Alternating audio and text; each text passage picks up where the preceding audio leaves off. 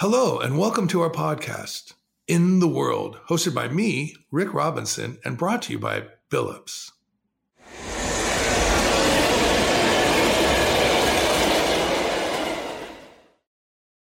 Rick Robinson reporting on the road today from Denver, and our guest is joining us from Raleigh, North Carolina.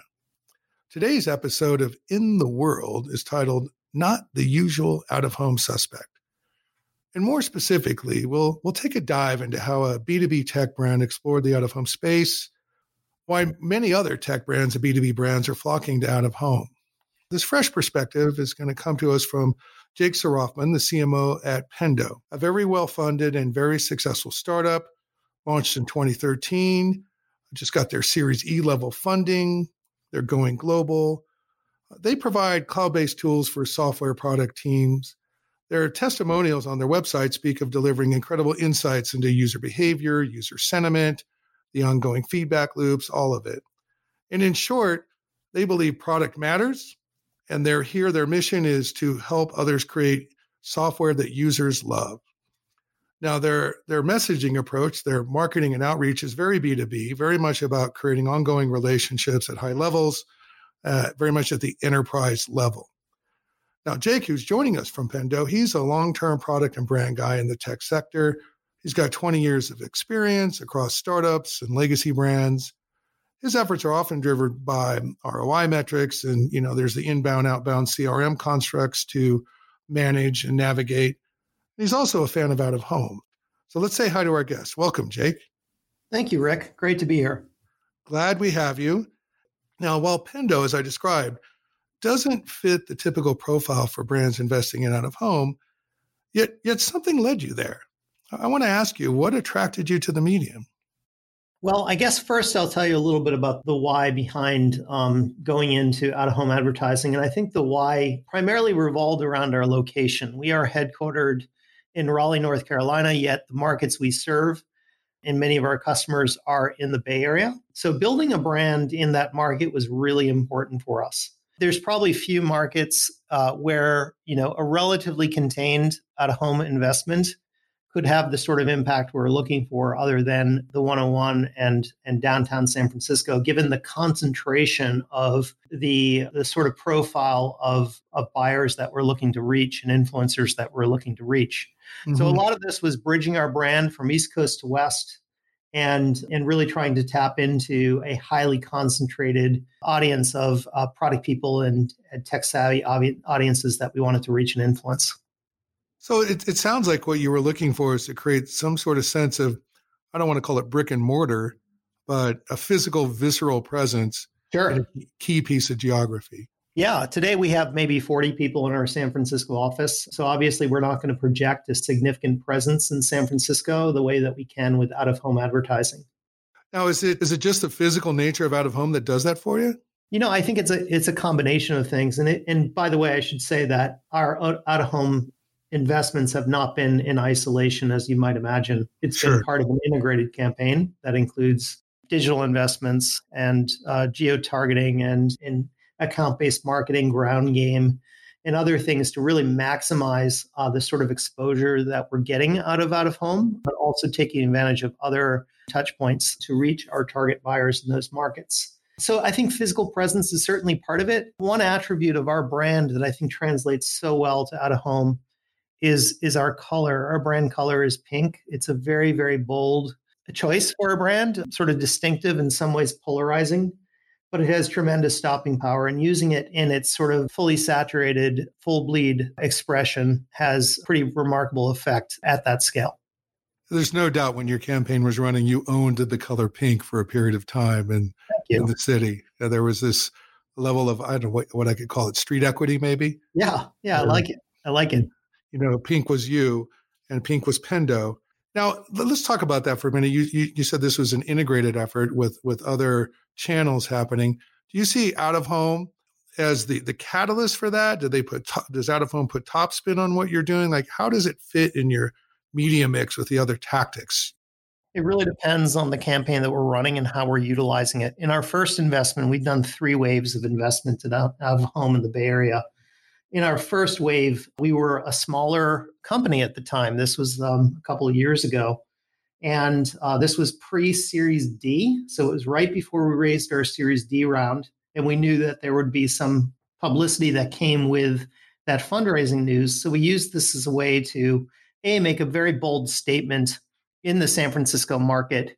We invested more heavily in that first wave. So we had, I believe, three out of home billboards on 101. We did uh, multiple wallscapes downtown, and then we did a takeover of a transit shelter network. Then we paired it with a digital takeover, which was uh, account and title targeted with, within that geography. And we, I described it as sort of saturate and surround. It was whether mm-hmm. you're online or offline, Pendo is there for a bounded period of time. And then the punctuation was the fundraising news. So all of that came together, visible effect around that campaign. In subsequent campaigns, we scaled back out of home and used it in a in a much more targeted way as uh, maybe an adjunct to other things that we're running more aggressively. But in this case, I think it was the foundation more than the top spin. It's interesting how you used out of home both surgically, right? Very, very specific locations, very much about geography. And then also as almost a consumer package good brand in a way, just to create that mass awareness to, as you said, seed what was happening down the road as you were orchestrating this communication campaign, all leading up to the publicity for your Series D. You got it. Yeah. Yeah. That's, uh, you know, and, and, and we see that with, with other B2B brands in certain uh, ways. Like I know that we've done similar efforts in Austin and Boston and other tech markets. Have you looked at other markets in a similar way? We've considered it. Honestly, out of home is a pretty small slice of our marketing mix. Um, we have other uh, channels uh, and venues that we invest aggressively in.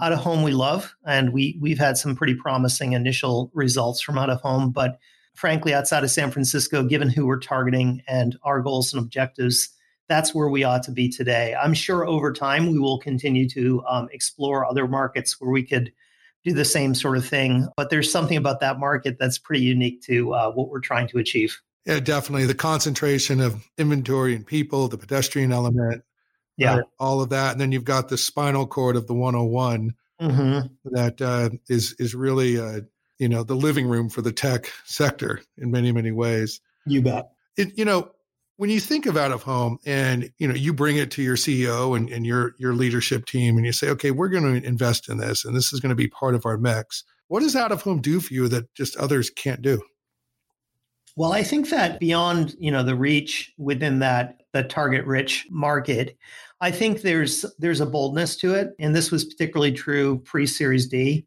when, as I said, we were a much smaller company and probably less well known. There was just an unexpected boldness to it. I think part of that was the appeal of this strategy is it was a big swing. It was it was essentially, you know, a, a, relatively unknown company within that market doing something that, that was that visible and, and that ambitious. Um, really spoke to a level of ambition around, you know, what we see as the opportunity and and cause com- cause people, I think, to uh, to notice us maybe for the first time. And and that set in motion a series of campaigns that we've executed, many of which have featured out of home, that have continued to sort of tell the Pendo story and expand that narrative. And and hopefully deeper deepen engagement with the audiences that we're looking to reach. Yeah, it definitely creates that statement, right? We're here, we exist, we're for real, we're not leaving. You bet. You know, that that implication. You know, I, I want to switch a little bit to to what this meant to your customers, like the customer feedback you got. You know, on a previous episode of this podcast, I spoke with someone and he brought up this idea of concurrence, where, you know, in a piece of geography, when there's an out of home campaign on the streets and it stands out, you have this effect of concurrence where everybody sees it at the same time together. Mm-hmm. And there's some sort of strength in that. There's some sort of uniqueness in that. So I noticed in your campaign video for Paint the Town Pink, one of the key components of how you edited that was to show all the different corporate headquarters that were in that geography that were either your existing clients or my guess is you might even be targeting. Mm-hmm. And can you speak to that? How did they respond to you? I mean, what kind of feedback did you get from your your client base there and your prospects there? It was tremendous. I love that concept of concurrence, and that's uh, I wouldn't have put that that word to it, and I think it's it's really perfect. But that's exactly what it felt like. It felt like we were um, part of a community. And that's often what it feels like with our customers, frankly, because we're on sort of a journey together around the transformation of a role and the elevation of a product as a as a contributor to how companies build and sustain competitive advantage. So it, it has felt like we're part of a community on a journey together. And I'd say that only more so in the weeks and months that we've executed those out of home campaigns, particularly that first one. It felt like a tipping point.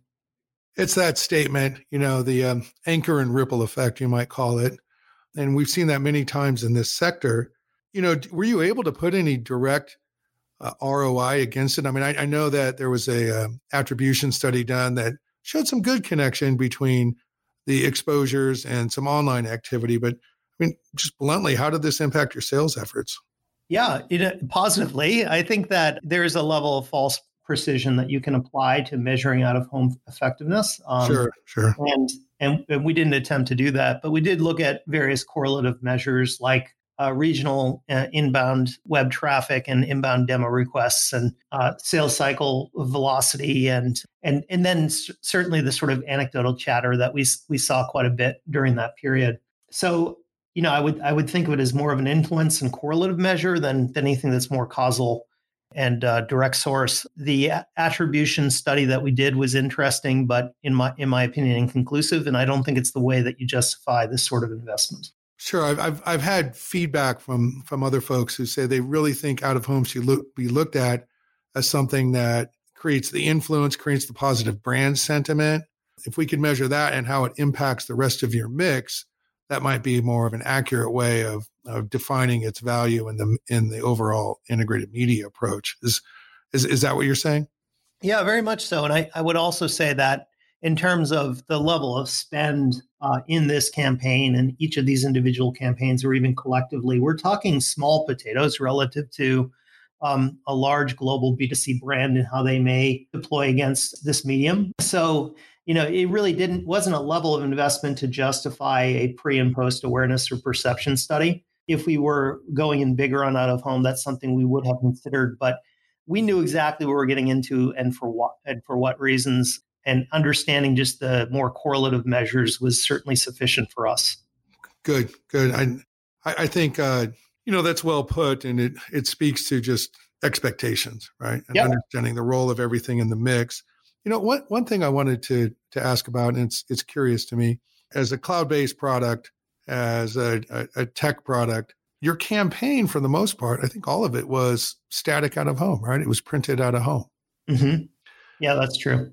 And so, you know, that's a it's interesting to see somebody from the tech world go into the printed out of home space and not just automatically say, well, whatever we have to do is digital.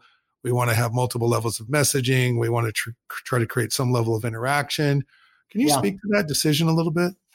Well, digital belongs in the digital medium. And I certainly we could have experimented with digital and physical. That was not the choice we made. We decided that less was more. Pink does a lot of the heavy lifting, in our opinion. We wanted the message to be uh, simple, uh, crisp, galvanizing, and, and allow our, our brand color and, and a really sharp message to do the, the lift offline. And then using digital as a way to augment that in a very targeted way that only amplifies the sort of impression that we're making in the physical world.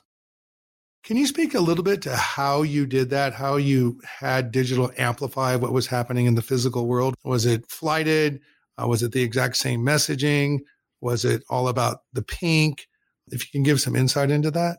Yeah, it was mirror image messaging and it was very heavy on the pink. So it was essentially everything you saw in the billboards you saw in digital. Of course, um, within that DMA. It's not something we could we could match the the level of reach, but we could be very very targeted with respect to target accounts within within that geography, target titles. Again, to create this impression that Pendo is everywhere through what feels like a saturated saturate and surround for the sort of audiences that we're looking to reach and influence.